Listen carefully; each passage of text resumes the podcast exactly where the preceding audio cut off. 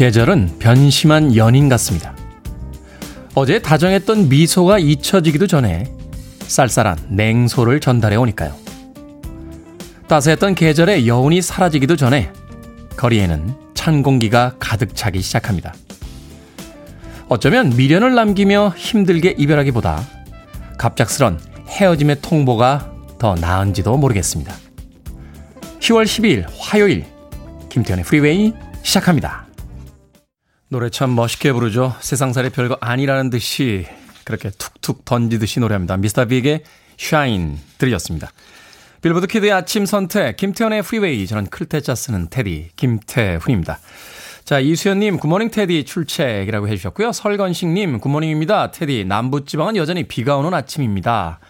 김영만님 부산 오늘 아침 공기 차네요 해주셨습니다. 남쪽은 아직 비가 내리고 있는 것 같습니다. 서울은 오늘 방송 올 때 보니까 비는 내리지 않고 있는데 나름 많이 찾았어요. 요니님 테디 좋은 아침입니다 하셨고요. 김장규님 오늘 처음 오신 분인데 테디 새로 산 중고차에서 라디오를 들었더니 테디 목소리가 나옵니다. 이거 운명이죠.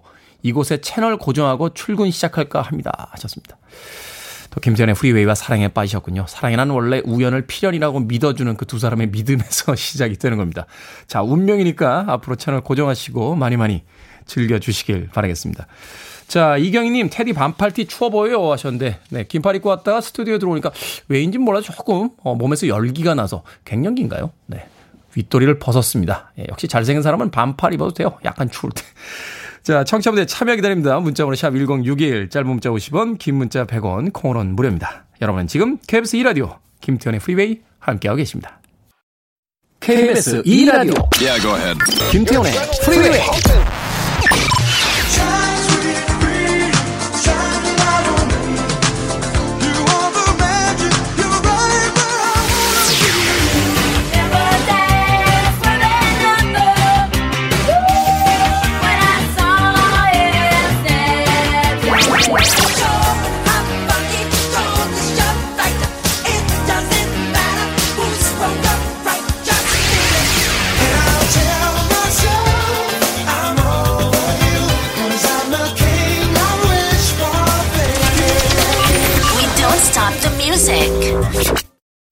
감미로운 목소리였죠. 두바지의 Who's Holding Donna Now 들으셨습니다. 이소호님 좋은 아침입니다. 오늘은 일찍 일어나 일찍 태호님 목소리 듣게 되네요 하셨고요. 나는 공주님 테디 굿모닝. 갑자기 이렇게 추워지니 몸이 적응이 안 됩니다. 생강차 끓여놨어요. 사람이 왜 이리 간사한지요 라고 하셨습니다. 사람이 간사한 게 아니라 날씨가 갑자기 휙하니 변해버렸어요. 자, 김수영님 어제 퇴근길에 3만 원 잃어버렸습니다. 분명 잘 샜는데 어디다 떨어뜨렸는지 치킨에 맥주 마실 수 있는 돈인데 너무 속상해서 한숨도 못 잤습니다 하셨습니다. 3만 원 잃어버린 게 너무 속상하셔서 잠도 못 주무셨다고요? 우리가 좀 사고를 대국적으로 해보죠. 내가 잃어버린 3만 원을 가지고 누구는 치킨과 맥주를 아주 맛있게 사 먹지 않았겠습니까? 다 국가 발전에 도움이 되는 분신이었으니까 대국적 마음을 가지고 누군가는 이 추워지는 계절에 맛있는 치킨과 맥주를 먹었겠구나 하고 생각해 보시는 건 어떨까요? 잠까지 못 주무셨다고 했는데 저는 최근에 그 새벽에 깨는 경우가 굉장히 많아요. 3만 원 드릴 테니까 저 잠 좀 자게 해 주십시오. 3만 원보다는 저녁에 숙면이 더 좋은 게 아닌가 하는 생각 듭니다. 김수영님 제가요 치킨 한 마리 보내드릴게요. 맥주는 직접 사서 드십시오. 콩으로 오셨으니까 샵 1061로 이름과 아이디 다시 한번 보내주시면 모바일 쿠폰 보내드리겠습니다. 짧은 문자 50원, 긴 문자 100원입니다. 자, 0502님 매일 아내와 딸과 같이 출근길에 듣고 참여하는 방송입니다. 어제는 사무실 직원들한테 출근길 아침 프리웨이 청취하라고 문자 보내다가 잘못해서 사장님한테까지 보냈어요. 아차했지만 어쩔 수 없어 그냥 있었더니 오전 미팅 마치고 나오는데 사장님께서 현부장 프리웨이 나도 잘 듣고 있어. 김태용 사람 참 진국이야. 그러시는데 제가 그 순간 감사합니다 사장님 하고 나왔습니다. 이렇게까지 홍보했으니 청취율 1위 가지야 라고 하셨습니다. 약간 상황이요. 1970년대 그 건전 드라마 보는 것 같지 않습니까? 사장님께서 오전 미팅을 마치고 나오시며 말씀하셨다. 현부장 후회인 나도 잘 듣고 있어. 김태형 그 사람 참 진국이더군. 그 순간 저는 말했습니다. 사장님 감사합니다. 우리 회사 좋은 회사. 박수치면서 끝나죠. 자, 0002님 어찌됐건 그렇게까지 열심히 홍보해 주셔서 감사합니다. 아메리카노 모바일 쿠폰 한 장 보내드리겠습니다. 아, 우리 PD가 다찌마와리 영화 대사 같다고요? 그 영화 대사 저 옛날에 좀 따라했는데 너의 이름은 뭐냐? 대답이 없는 걸 보니 꽤나 과묵한 놈이구나. 뭐 이런 옛날 70년대식 대사요. 0502님, 아메리카노 모바일 쿠폰 보내드리니까 오전 미팅 마치시고 따뜻한 커피 한잔 하시길 바라겠습니다. 자, 이렇게 많은 분들께서 열심히 해주고 계시니까 청취율 오를 거라고 믿습니다. 청취율 조사 기간 맞아 이벤트 하고 있습니다. 여러분의 톡 프로필을 프리웨이 사진으로 설정을 하시고 지인들이 프로필 사진 바뀌었네? 라고 하면 자연스럽게 내가 좋아하는 아주 진국인 DJ가 진행하는 프로그램이지 라고 홍보해 주시면 되겠습니다. 자, 각종 포털에 김태현의 프리웨이 검색하시면 프로그램 정보 뜨거든요. 화면 캡처하셔서 톡 프로필 변경하시고 인증샷 보내주시면 오늘 모두 20분 추첨해서 햄버거 세트 쿠폰 보내드리겠습니다. 문자번호는 샵1061, 이미지 전송에는 100원이 듭니다. 자, 8317님의 신청곡으로 갑니다. 리암 라인스, Can't Fight the Moonlight.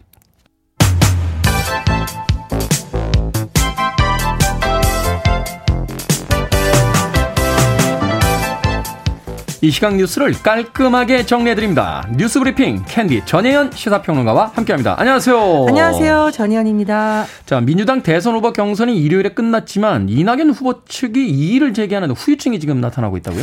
예, 물론 경선 끝나면 다들 용강로 원팀 다 같이 하나로 모이자라고 주장을 하고 있는데 민주당이 좀 고민이 많은 분위기입니다. 이낙연 전 대표 측에서 이 표 계산 방식에 공식적으로 이의를 제기하면서 결선 투표해야 된다 이렇게 요구를 한 상황인데 하지만 당 지도부에서는요, 예전 경선 때도 이런 방식으로 했다. 그래서 결과가 뒤바뀔 가능성이 높지 않다는 분석이 나오고 있고요. 또 경선 과정에서 중도 사퇴했던 정세균, 김두관 전 후보 측도 승복을 해야 된다 이렇게 촉구하고 있는 상황입니다. 자, 근데 제가 어제 굉장히 재미있는 표현들을 많이 봤는데 당 지도부가 엄호 모드에 돌입했다. 이 도대체 이 엄호는 누구를 엄호하는 것일까요? 예, 어쨌든 당 지도부에서는 당의 후보로 이재명 후보를 인정을 하는 분위기예요. 송영길 대표도 사실은 실질적으로 인정을 했죠. 예, 그렇습니다. 계속 그렇게 강조를 하고 있고 또 지도부가 어제 이재명 후보와 간담회를 하면서 원팀 이렇게 결의를 했으니까 사실상 우리 당 후보다 이렇게 강조를 한 것이고요. 또 여러 가지 문제에 대해서 당 차원에서 오히려 약간 길을 터지기도 하고 방어를 해주는 분위기인데 예를 들면 이 이재명 후보가 경기도지사 지사직을 어떻게 할 것인가 관심사이잖아요. 네. 뭐 지사직을 유지하는 것이 도민에 대한 예의다 이런 의견도 있지만 또 국정감사가 다가오고 있는데 경기도 관련 국감에서 그러면 야당이 계속 공세를 할 때 어떻게 대응해야 되느냐 좀 논란이 된 부분인데 이 부분에 대해서 송영길 대표가 길을 터졌다 이렇게 표현이 되겠네요. 송영길 대표가 이재명 후보에게 경기도지사직 빨리 사퇴해라라고 어제 그게 좋겠다라고 얘기를 하면서 약간 좀 길을 열어줬다 이런 표현이 나오고 있고 또 이른바 대장동 의혹에 대해서도 그동안은 사실 경선 과정이기 때문에 당 지도부가 나서면 불공정 논란이 있을 수 있었거든요. 개입을 할 수 없었죠. 그렇습니다. 그런데 이제는 뭐 당의 후보다라고 지도부에서 분위기가 만들어지면서 이른바 대장동 태스크포스 출범시키고 지원에 나설 것으로 알려지고 있고요. 또 하나 빨리 통합 선대위를 구성을 해야 되는데 이 문제 역시 후보가 직접 나서기 좀 어렵겠죠. 그래서 지도부가 나설 것이라는 전망도 나오고 있습니다. 그런데 다만 지금 이낙연 전 대표 측이라든가 지지자들이 뭐 당사에 가서 항의하고 분위기가 심상치 않고 일각에서는 가처분 소송 발언까지 나오고 있어요. 그렇다 보니 지도부 일각에서는 이게 이제 법정 싸움으로 비화되지 않도록 지도부에서 이런 분들을 잘 다독여야 된다 이런 말이 나왔다는데 윤호중 원내대표가 비공개회의에서 굉장히 재밌는 표현을 썼네요. 원팀 천국, 분열 지옥 이런 표현을 썼다는데 자, 민주당 상황이 어떻게 될지 좀 지켜봐야겠고요. 자, 국민의힘 잠깐 전해드리면 어제 TV 토론 진행했는데 컷오프 통해서 4명이 치러진 이후에 첫 TV 토론이었습니다. 그런데 윤석열 전 검찰총장에게 공세가 집중됐는데 유승민 전 의원은 역술인 천공 스승과의 관계 문제 제기하면서 무속 논란 계속 물어봤었고요. 그런데 윤석열 전 총장은 그런 부분에 대해서 뭐 내가 믿겠느냐 이렇게 반박을 하기도 했어요.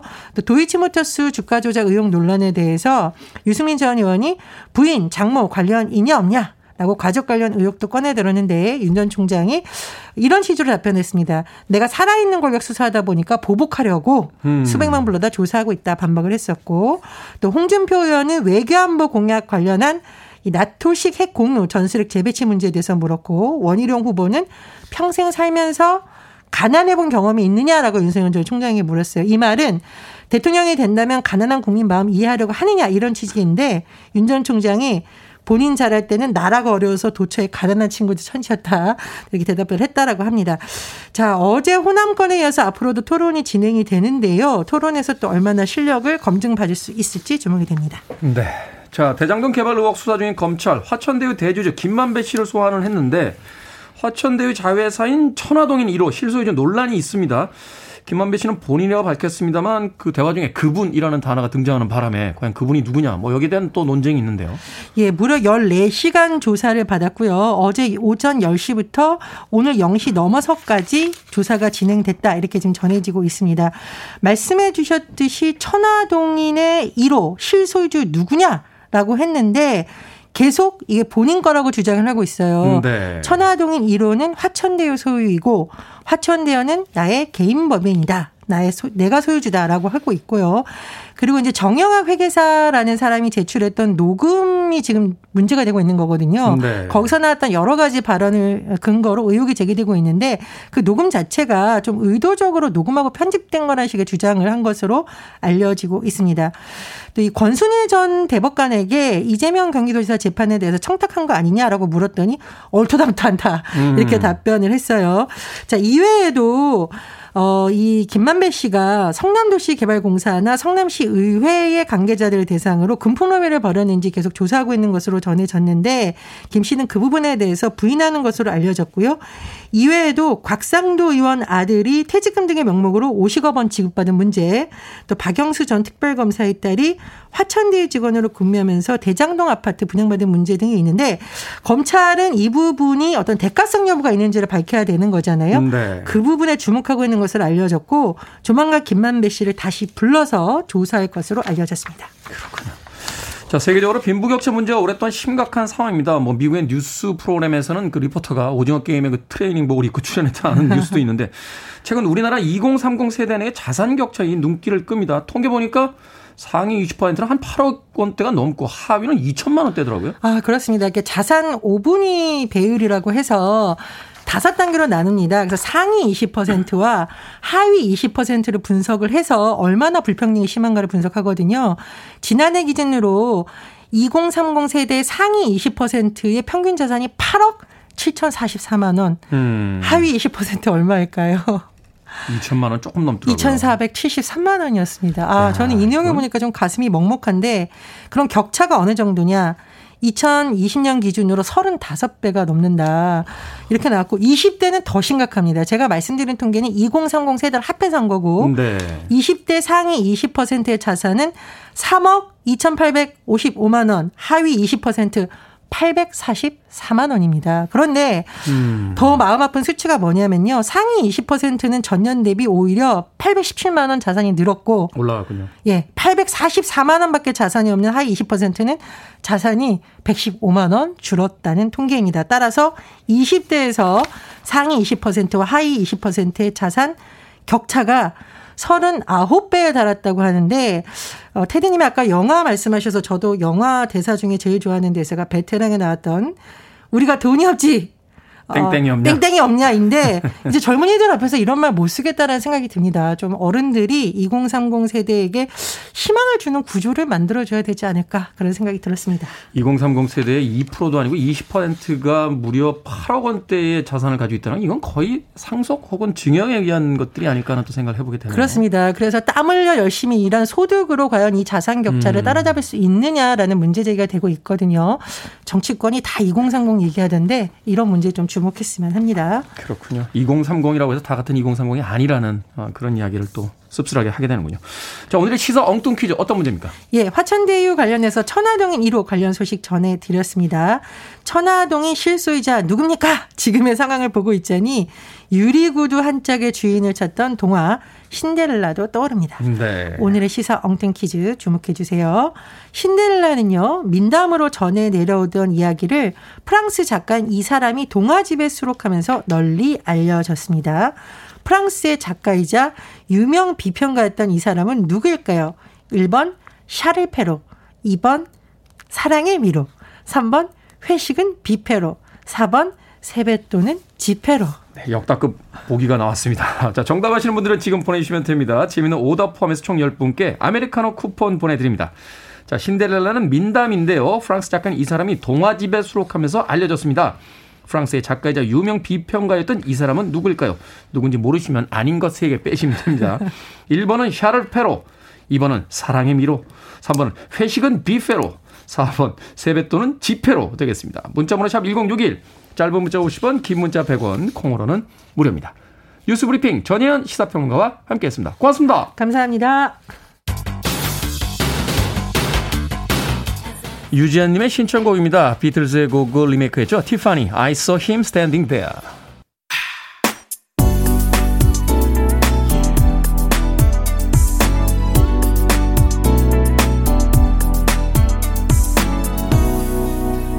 김태훈의 Freeway. 목소리 참 멋지죠. 마이클 맥도날드의 Sweet Freedom 들으셨습니다. 자, 오늘의 시사 엉뚱 퀴즈. 신데렐라는 민담으로 전해지던 이야기인데요. 이 작가가 동화집에 수록하면서 유명해졌습니다. 어떤 작가일까요? 정답은 1번 샤를 페로였습니다. 김장규님, 회식은 영화관으로 라고 하셨고요. 7799님, 김태현의 고속도로. 괜찮은데요? 김태현의 고속도로. 트로트 전문 프로그램 김태현의 고속도로. 김혜수님, 샤라샤라 밥샤라라고 정체불명의 주문을 외워주셨고요. 그런가 하면 김상규님, 이 주문은 제가 기억이 납니다. 샷치기 샷치기 샷사뽀라고 하셨는데, 어릴 때 이 정체불명의 주문들 참 많이 외웠어요. 외국 주문도 있었죠. 수리수리 마수리, 수리수리 마수리는 우리 거군요. 아브라카다브라가 이제 그 외국 주문이었고, 딱지치기 하거나 구슬치기 할 때마다 이 주문을 외웠던 생각이 납니다. 샷치기 샷치기 샷사뽀라고 보내주셨습니다. 자, 5884님, 시험은 100점으로 오늘 시험 보는 여중생인데요. 긴장하는 마음입니다. 김태환의 프리웨이로 풀고 있어요. 시험 잘 칠 수 있겠죠? 응원해 주세요 라고 하셨습니다. 시험 잘 볼 겁니다. 그리고 조금 잘 못 봐도 인생은 계속됩니다. 너무 걱정하지 마십시오. 5884님. 자, K12237489님, 월급은 2배로라고 이야기해 주셨습니다. 자, 월급 2배로 올려주는 회사 있나요? 사장님 한번 통크에 쏴주시면 평생 직장에 충성하지 않을까 하는 생각 드는데, 참고사 말씀드리면 저는 출연료 올릴 생각이 없습니다. 여전히 이야기 드립니다만 동결로 만족하고 있습니다. KBS 사장님 사랑합니다. 자, 방금 소개해드린 분들 포함해서 모두 10분께 아메리카노 쿠폰 보내드립니다. 당첨자 명단 홈페이지에서 확인할 수 있고요. 콩으로 당첨이 되신 분들은 방송 중에 이름과 아이디 문자로 보내주시면 모바일 쿠폰 보내드립니다. 문자번호 샵 1061, 짧은 문자 50원, 긴 문자는 100원입니다. 자, 4878님. 태훈님 안녕하세요. 아침 출근길 많이 쌀쌀합니다. 테디님의 정감가는 목소리와 좋아하는 팝송으로 출근합니다.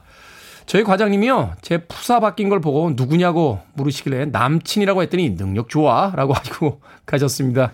과장님이 테디를 못 알아보는 듯해요. 제가 오늘 과장님께 홍보 확실히 하고 오겠습니다 라고 문자 보내주셨습니다. 고맙습니다. 누구야? 남친인데요. 능력 좋아 라고 하고 하셨다는데 누구 능력이 좋은 건지 그거는 좀 아리송하군요. 자, 권영돈님의 신청곡을 합니다. 아레사 프랭클린, 리스펙트.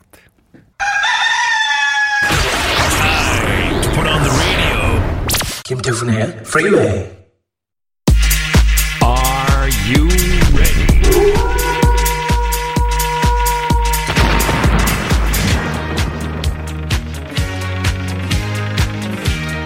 우리나라에서 제일 빠른 기차 KTX보다도 빨리 답을 드립니다. 결정은 해드릴게. 신세계 상담소.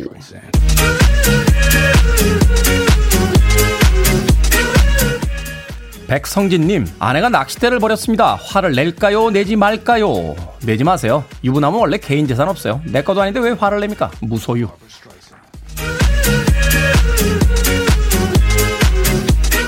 김성태님, 다음 주에 아내 생일이 있는데 돈이 없어 고민입니다. 오랜만에 손편지와 꽃을 준비할까 하는데 괜찮을까요? 무리를 해서라도 비싼 선물을 사줘야 할까요? 조금 무리해서라도 비싼 선물 사줘야죠. 무리가 곧 마음입니다.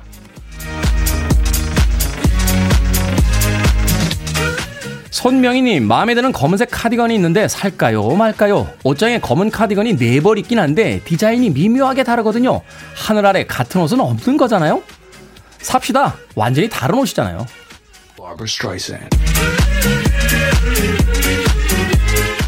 2강희님, 친구가 일이 생겼다면서 소개팅을 대신 나가달라는데 나갈까요? 거절할까요? 나갑시다. 꽝인 건 알면서도 복권도 사잖아요.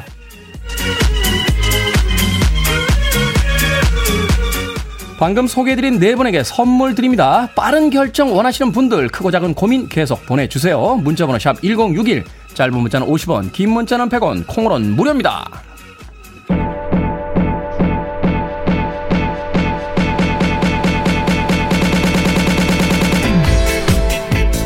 월요일 같은 화요일인데 좀 달려볼까요? 알카자입니다. Crying at the Discotheque. Listening to one of the best radio stations around. You're listening to 김태훈의 Freeway.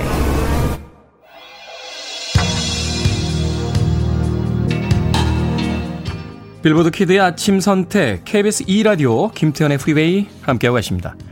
1부 끝곡은 브리드의 음악 Hands to Heaven입니다. 잠시 후 2부에서 뵙겠습니다.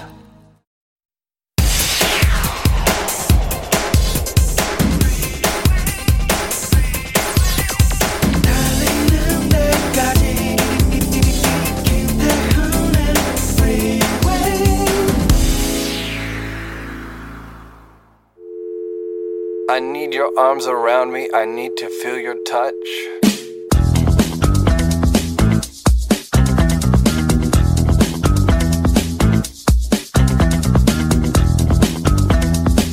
원두 메뉴. 파나마 카사 루이즈. 화이트 와인, 풍부한 단맛, 시트러스 느낌의 산미.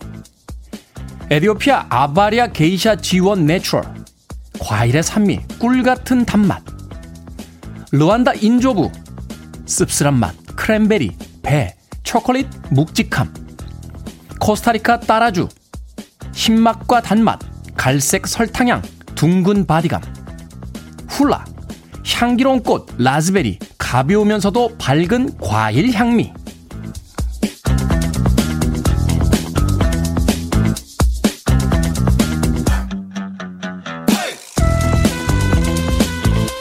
뭐든 읽어주는 남자, 오늘은 한 커피 전문점의 원두 메뉴 읽어드렸습니다. 커피를 즐기는 사람들이 늘어나면서요, 다양한 원두 취급하는 전문점들 많아졌죠. 같은 원두라도 이 볶는 사람의 실력과 온도에 따라 맛이 달라지기도 하고요. 커피를 추출하는 기구와 분쇄 굵기, 추출 온도와 시간에 따라 전혀 다른 맛이 나기도 합니다. 전문가들은 잘 구운 견과류 맛이 난다, 바디감이 둥글다, 저마다의 느낌으로 원두 맛을 표현하기도 하는데요. 그런 맛과 감각을 하나씩 느껴보는 것도 재밌지만 몰라도 커피를 즐기는 데는 전혀 문제가 없습니다. 설탕 넣고 크림 넣으면 어떻습니까? 남한테 강요하지 않고 내 취향대로 여유를 즐길 수 있다면 그게 최고의 커피가 아닐까요? 텍식스의 The Best Stuff in the World Today 카페, 김태훈의 프리웨이 2부 이 곡으로 시작했습니다. 자, 앞서 일상의 재발견, 우리 하루를 꼼꼼하게 들여다보는 시간이었죠. 뭐든 읽어주는 남자, 오늘은 한 커피 전문점의 원두 메뉴 읽어드렸습니다. 김시영님, 그냥 전 아메리카노 주세요 라고 하셨고요. 이혜용님, 저도 커피 너무 좋아합니다 하셨고, 김정민님, 저는 믹스 커피만 마셔요, 다방커피. 최민서님, 맞아요, 저는 하루 한 잔 믹스커피 좋아요 라고 하셨습니다. 그런가 하면 김보배님께서 어디서 들으셨는지 테디가 잘 볶는다는 소문이라고 해주셨습니다. 제가 몇 년 전부터 커피에 푹 빠져가지고요, 그 커피 로스팅 배워가지고, 예, 커피를 한 4, 5년 볶았습니다. 예. 커피에 완전히 빠져가지고, 그 커피 선진국이라는 일본, 유럽 이런 데 돌아다니면서 커피 전문점만 한때, 예, 막, 저희 용어로 이제 털고 다녔던 적이 있는데, 그때 하루에 한 커피 10잔씩은 마셨던 것 같아요. 예, 화장실은 한 20번씩 갔습니다. 그런데 최근에는 그렇게 많이 마시진 않습니다만, 그래도 가끔 일주일에 한 번씩 커피 볶으러 갑니다. 같은 커피인데요, 그날의 날씨에 따라 다르고 또 볶는 사람의 기분에 따라 달라지는, 참 커피는 생물이다 하는 생각하게 되는데, 그 맛있는 음료 한 잔, 그것이 또 주는 행복감이 분명히 있는 것 같아요. 자, 뭐든 읽어주는 남자, 여러분 주변에 의미 있는 문구라면 뭐든지 읽어드립니다. 김태현의 프리베이 검색하고 들어오셔서요, 홈페이지 게시판 사용하시면 되고요. 말머리 뭐든 달아서 문자로도 참여가 가능합니다. 문자번호 샵 1061, 짧은 문자는 50원, 긴 문자 100원, 콩으로는 무료입니다. 채택되신 분들에게는 촉촉한 카스테라와 아메리카노 2잔 모바일 쿠폰 보내드리겠습니다. 그리고 청취율 조사 기간을 맞아 이벤트 참여해주세요. 톡 프로필로 프리웨이 홍보 부탁드립니다. 각종 포털에서 김태현의 프리웨이 검색하시고 프로그램 정보가 뜨면 캡처해서 톡 프로필로 설정을 해주시면 됩니다. 자, 톡 프로필 바꾸시고요. 인증샷 보내주시면 오늘 20분 추첨해서 햄버거 세트 보내드릴게요. 지인에게도 이벤트 참여 권해주시면 더 좋습니다. 인증샷 보내시는 문자번호 샵 1061, 이미지 전송에는 100원이 듭니다. I want it, I need it, I'm desperate for it. Okay, let's do it. 김태훈의 Freeway. 80년대의 메가 히트송 두 곡 이어서 들려드렸습니다. 3052님, 4724님, 9108님, 2342님, 이동욱님, 백수진님, 유경아님, 박유민님께서 신청해 주신 아하의 Take On Me. 이어진 곡은 2080님, 2143님, 소인호님께서 신청해 주신 마이클 잭슨의 Beat It 이었습니다.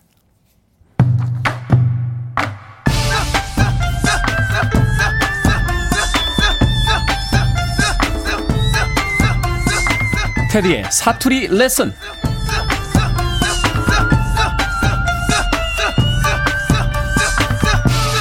김태현의 프리웨이, 전국구 DJ로 거듭나고자 여러분께 도움을 청합니다. 미천한 저의 사투리 실력을 끌어올려 주십시오. 어제부터 여러분을 사투리 마스터로 모시고 있는데요, 오늘 그 두 번째 시간 전라도 사투리 배워보겠습니다. 전라도 마스터 전화 연결합니다. 여보세요. 여보세요. 안녕하세요. 자기소개 부탁드립니다. 네, 안녕하세요, 테디. 광주 애청자 왓츠바빠입니다. 광주의 애청자 왓츠바빠. 제가 나이를 좀 여쭤봐도 될까요? 나이는 이제 올해 38입니다. 올해 38. 지금 현재 네. 어디 살고 계세요? 지금 광주에 살고 있죠. 광주에 살고 계시다. 38년 네. 동안 광주 사투리와 함께 살아오신 우리 왓츠바빠님. 자, 오늘 전라도 사투리를 저에게 이제 가르쳐 주실 텐데, 전라도 네. 사투리 하기 전에 뭔가 네. 이 포인트는 좀 알고 시작하면 좋다 하는 포인트 있습니까? 일단 어제 경상도 사투리를 배웠잖아요. 그렇죠. 그래서 어제 가볍게 일단 경상도 사투리 뭐지? 뭐 여기를 이제 전라도로 좀 바꿔볼게요. 네네네. 네, 그러면 뭐요? 네, 좀 이런 느낌. 그러니까 뭐지? 이거를 뭐요? 이걸로 바꾸면 네. 된다. 네, 이게 억양에 좀 차이가 있는 것 같아요. 아, 그거 확실히 차이가 있네요. 네, 좀 비슷비슷한 것 같아요. 제가 봤을 때는 좀 뭐 다른 지역 사투리랑도 비슷한데 네. 조금씩 억양의 차이가 포인트 같아요. 이번에 이제 배우실 때. 아니, 벌써 와서 아빠님 이야기 하시는데 억양의 차이가 강하게 느껴집니다. 뭐지? 이거에서 뭐지? 이걸로 이제 바뀐다. 네, 아, 뭐여? 아, 네. 뭐여? 너는 뭐여? 이렇게 되는 거군요. 오, 네, 좀 그 정도인 것 같아요. 그 정도인 것 같다. 아, 알겠습니다. 제가 사실 그 주변에 전라도 친구들이 많아요. 옛날에 그 저 자취할 때 맨날 그 후배가 형님 마당 쓸어쓰라오 일어나시아이 이렇게 사투리 하던 후배가 있었는데, 괜찮습니까? 지금 억양? 네, 사투리. 제가 전라도 사투리 쓰는 건 처음 들은 것 같아요, 테디가. 아, 그렇군요. 네, 잘 안 쓰신 것 같았는데. 네. 제가 사실 잘 하시는데요, 보니까. 고백하건데 제가 사실은 이제 미취학 아동 시절에 그 광주에서 몇 년 산 기억이 있어요. 아, 아버지 그 직장 때문에. 자, 오늘 저에게 문장을 통해서 이제 제대로 된 전라도 사투리 가르쳐 주시겠습니다. 어떤 문장입니까? 네, 아침에는 프리웨이가 제일 재밌다를 한번 전라도 사투리로 한번 알려드릴게요. 아침에는 프리웨이가 제일 재밌다. 네, 기대하겠습니다. 자, 시작해주세요. 아따, 아침에는 프리웨이가 설찬이 오져불더라잉. 네, 천천히 다시 한번 해드릴게요. 천천히, 리슨 앤 리핏으로 다시 한번 천천히. 자, 네. 네이티브 전라도 스피커의 이야기 듣습니다. 아따, 아침에는 프리웨이가 설찬이 오져불더라잉. 약간 좀 빠르게 해줄 수 있습니까? 좀 너무 이렇게 분절분절을 끊으니까. 예, 네, 그럼 약간, 아무튼 이어서 할게요. 네, 맛이 약간 안 사는 것 같아서. 아따, 아침에는 프리웨이가 설찬이 오져불더라잉. 아따, 아침에는 프리웨이가 설찬이 오져불더라잉. 네, 아유. 괜찮습니까? 잘하셨는데, 예, 네. 그 앞부분이랑 그 뒷부분만 살짝 이렇게 뒤에가 이렇게 늘어지는 느낌으로 좀 생략된 부분인데, 원래 아따잉. 아따잉. 뒤에가, 예, 그리고 뒤에가 이제 뭐였죠? 오저브드라잉? 뭐 이런 느낌인데, 네. 앞에 이제 빨리 하다 보니까 이제 뒤에가 잉이 좀 생략된 느낌이 있는데, 그걸 좀 이어준다는 느낌으로, 아따, 아침에는 프레이가 솔찬히 오저브드라잉? 이 전라도 양반들의 그 여유가 느껴지는군요. 예, 다시 한번 해보겠습니다. 아따잉? 아침에는 프레이가. 예. 뒤에가 잉이 생략돼야 돼요. 너무 깐깐하신 거 아닙니까? 네. 뒤가 잉이 생략돼야 된다? 네. 네. 아따잉? 여기까지만 하면 됩니까? 아따. 아따. 아따. 아따. 아침에는 프레이가 설찬이 오저불드라잉. 아따. 아침에는 프리웨이가 설찬이 오저불드라잉. 아이, 잘하셨어요. 네. 잘하셨어요. 몇 점 정도 주시겠습니까? 8점 드리겠습니다. 8점? 10점 만점에. 아니, 테일이 잘하셨는데요. 네. 예, 이제, 처음 하셨는데, 그래도 테일이 이제 제가 아까 임을 너무 이렇게 강조하다 보니까, 테일이가 그 부분을 신경 쓰신 것 같아요. 아, 오히려 신경 쓰면 안 된다. 좀 더 무심하게. 네, 예. 사실은 원래, 이제 저도 이제 전라도 토박이로 살고 있지만은, 사투를 잘 안 쓴다고 생각하고 있었거든요. 네. 네, 그런데 저도 모르게 이제 그렇게 써지는 것 같은데, 아, 그 되게 잘하신 것 같아요. 제가 지금 솔직히 저는 지금 서울 말투를 쓰려고 흉내를 내는 거잖아요. 아, 똑같아요. 테리. 서울 말투가 똑같습니다. 지금 와스바빠님. 아, 네. 그런가요? 이야기 안 하시면 광주 분이신 건 전혀 모르겠어요. 아, 감사합니다. 네. 네. 자, 잘하셨어요, 테디. 네, 바쁜 아침 시간에 이렇게 네. 직접 참여해 주셔서 또 전라도 사투리 가르쳐 주셔서 너무 감사합니다. 네, 환절기 감기 조심하시고요. 항상 잘 듣고 있습니다, 테디. 네, 선물로 피자 한 판 보내드릴게요. 좋은 하루 보내십시오. 네, 네, 감사합니다. 자, 아따. 아침에는 프리웨이가 솔찬히 오저불드라잉. 자, 오늘 전라도 사투리 알려주신 와스바빠님 다시 한번 감사의 말씀 드립니다. 자, 우리 지역 사투리도 가르쳐주고 싶다 하시는 분들 문자 신청해 주시면 됩니다. 문자번호 샵 1061, 짧은 문자 50원, 긴 문자 100원입니다. 강원도와 충청도 여러분 참여 기다립니다.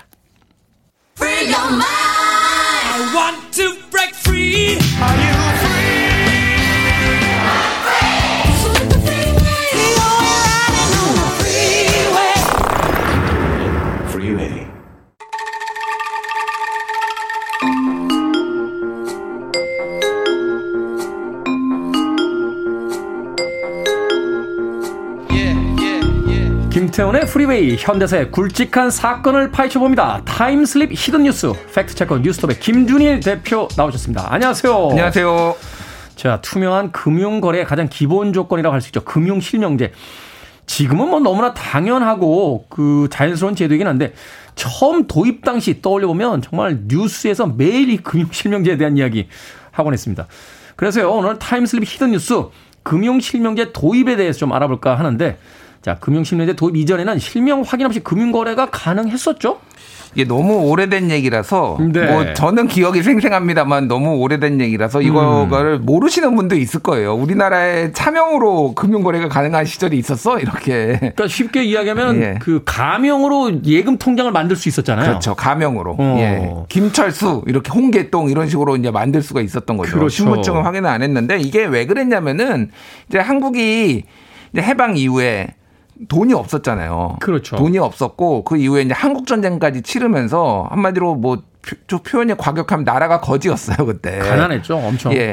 그래서 여기에서 1961년에 예금, 적금 등의 비밀 보장에 관한 법률을 제정을 해가지고 비실명 금융거래 비밀을 보장을 했습니다. 이거 왜 그랬냐면은 그 당시에 이제 뭐 부자들 뭐 이런 사람들이 만약에 뭐 이게 축적해놓은 이런 돈들을 만약에 이거 다 실명으로 해라. 그러면은 이거 다 해외로 국부가 유출이 된다. 그럼 경제가 무너진다. 이런 논리 때문에 비실명으로 할 수 있게 이제 아예 법을 만든 거예요. 쉽게 이야기해서 네. 좀 불법적으로 돈을 벌었건 또 세금을 안 낸 돈이건 간에 일단은 지금 국가에 부가 좀 있어야 돈이 좀 있어야 경제 개발을 할 수 있으니까 그런 거 일단 눈 감아 줄 테니까 무조건 은행에 일단 넣어라.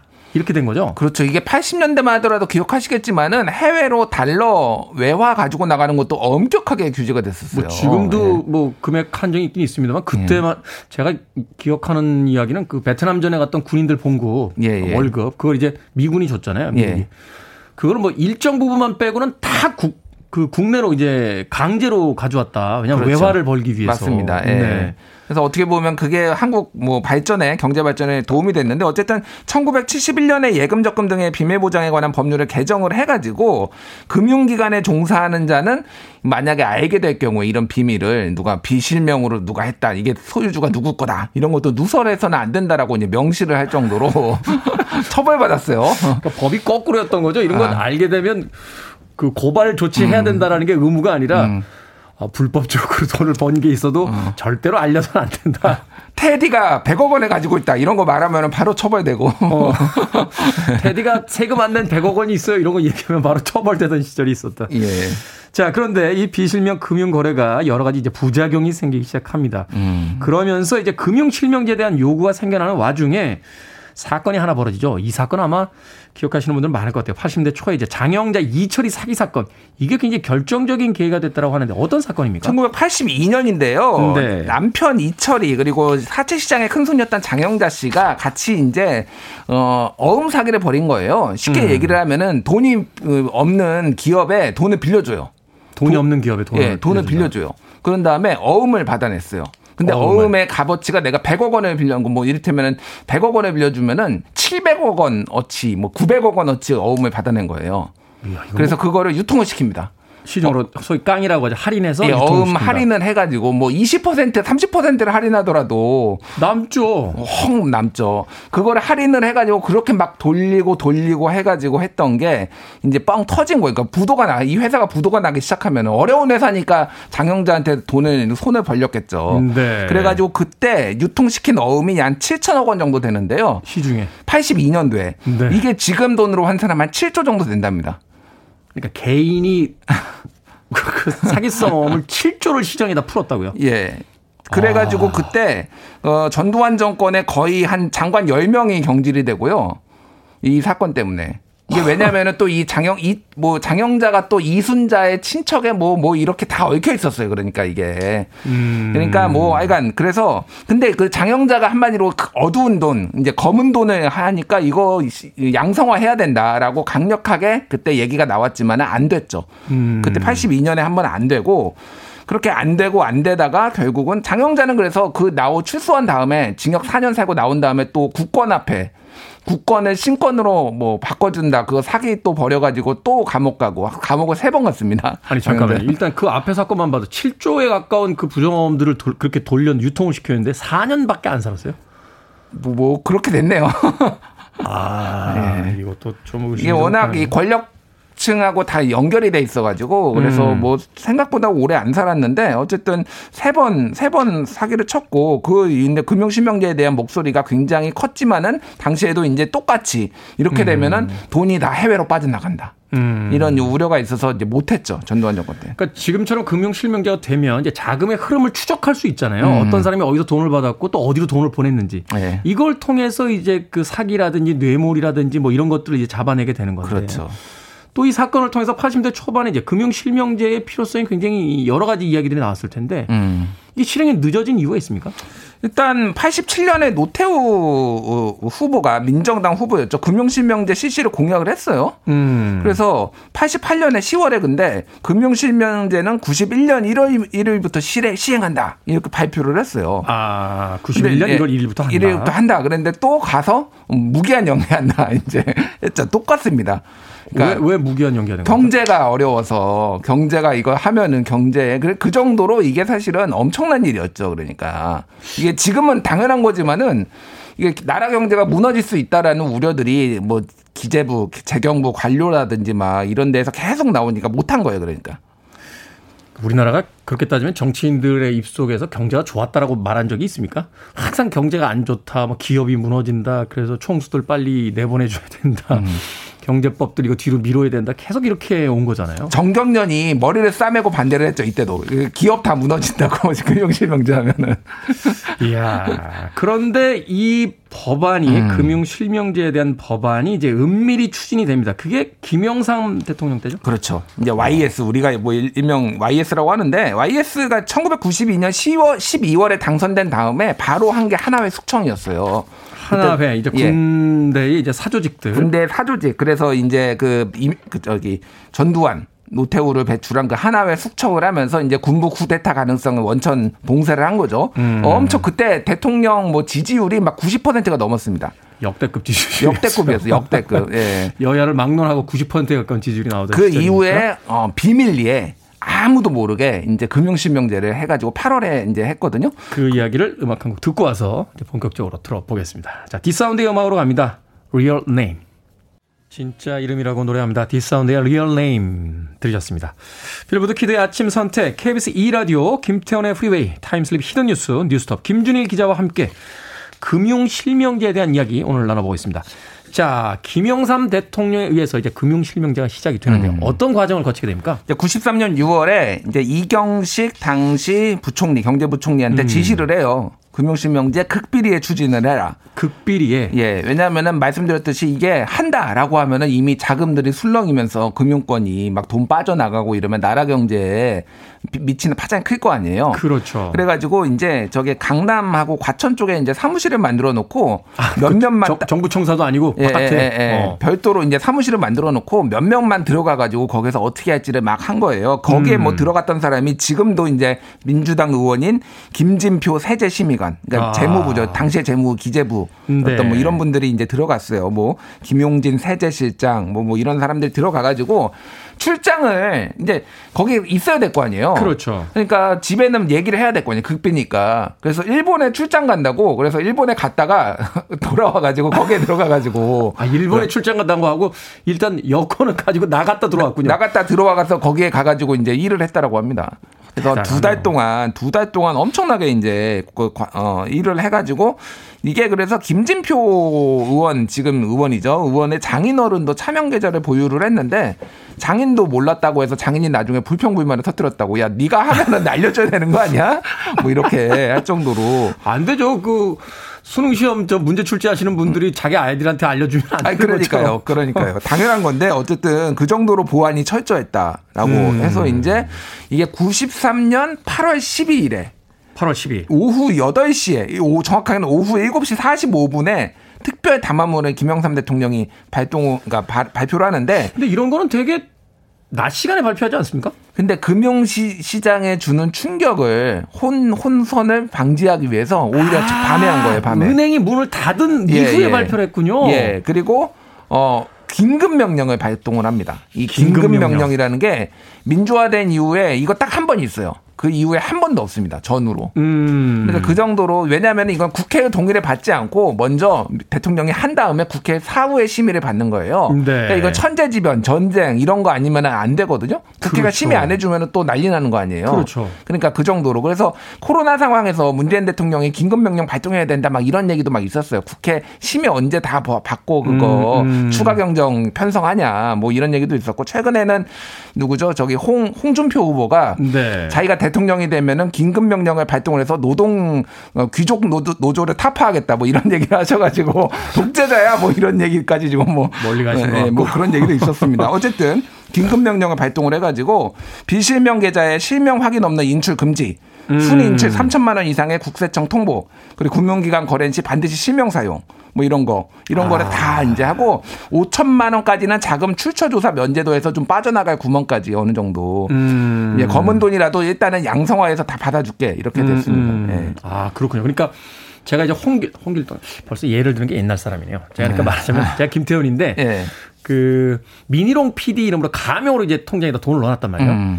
근데 이제 긴급명령이 발동이 됐으니까 그 다음 날 은행이 열었을 때 부랴부랴 가서 내 통장에서 돈 좀 빼려고요. 하면은 저기 실명 확인을 해 주셔야 됩니다. 이렇게 되는 거잖아요. 신분증이 있어요. 그전에는 없어도 됐는데 신분증을 들고 주민등록증을 들고 가야 되는 거예요. 그러니까 내가 누군지를 밝혀야 돈을 뺄 수 있다. 그렇죠.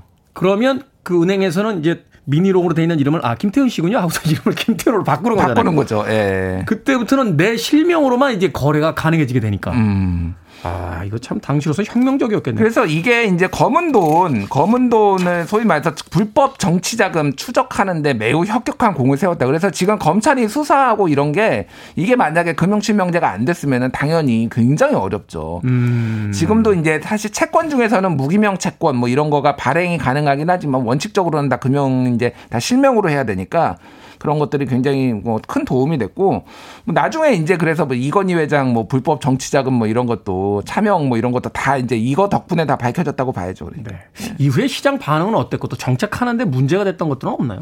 근데 생각보다 이게 너무 전격적으로 단행이 돼가지고 혼란이 별로 없었어요. 아, 그냥 한 번에 신속하게 다 정리가 돼버리니까. 보완 유지를 하고 한 번에. 그래서 한 2개월 동안 거의 95% 정도 다 실명으로 전환이 됐다. 웬만한 게 다. 그 정도로 성공한. 그러니까 이때 그래서 김영삼의 인기가 하늘을 찔렀습니다. 하늘을 찔렀어. 그렇죠. 사실 이제 서민들이라든지 네. 그 일반적인 시민들 입장에서는 당연히 금융실명제 뭐 꺼리낄 게 없는데 이제 불법 자금이라든지 이런 것들을 다 이제 관리 감독하고 이제 말하자면 이제 추적하는 방안들이 만들어졌으니까. 그렇죠. 그리고 한국 경제에 대한 대외 신뢰도 외국에서는 차명이 많으면은 이거는 금융거래가 투명하지 않다라고 해서 조금 이제 경제에 대한 신인도가 낮은데 그런 것도 네. 굉장히 재고가 되고 그런 것들이 있었죠. 그래서 아, 이 YS가 진짜 외환위기로 나라를 말아먹지만 않았어도 굉장히 훌륭한 대통령인데 좀 안타깝다는 생각이 계속 저평가된 표현이 좀 그렇고요. IMF만 터지지 않았어도 사실은 여러 가지 어떤 공적이 굉장히 많은. 그렇죠. 이거 하나만으로도. 네. 사실은 그 이후에도 이제 계속 이야기가 나왔던 게 이제 금융 실명제와 함께 이제 그 부동산 어떤 그 공적 소유에 대한 이야기들이 많이 나왔잖아요. 그렇죠. 네. 뭐 수도권에서는 200평 이상은 뭐 개인 소유 못하게 한다 뭐 이런 것들도 있었는데 네. 아직 거기까지는 좀 갈 길이 먼 것 같습니다. 자, 금융 실명제 우리의 역사 속에서 정치적 현안이 됐던 또 경제적 현안이 됐던 이야기 오늘 뉴스톱의 김준일 기자와 함께 타임슬립 히든 뉴스에서 만나봤습니다. 고맙습니다. 예, 감사합니다.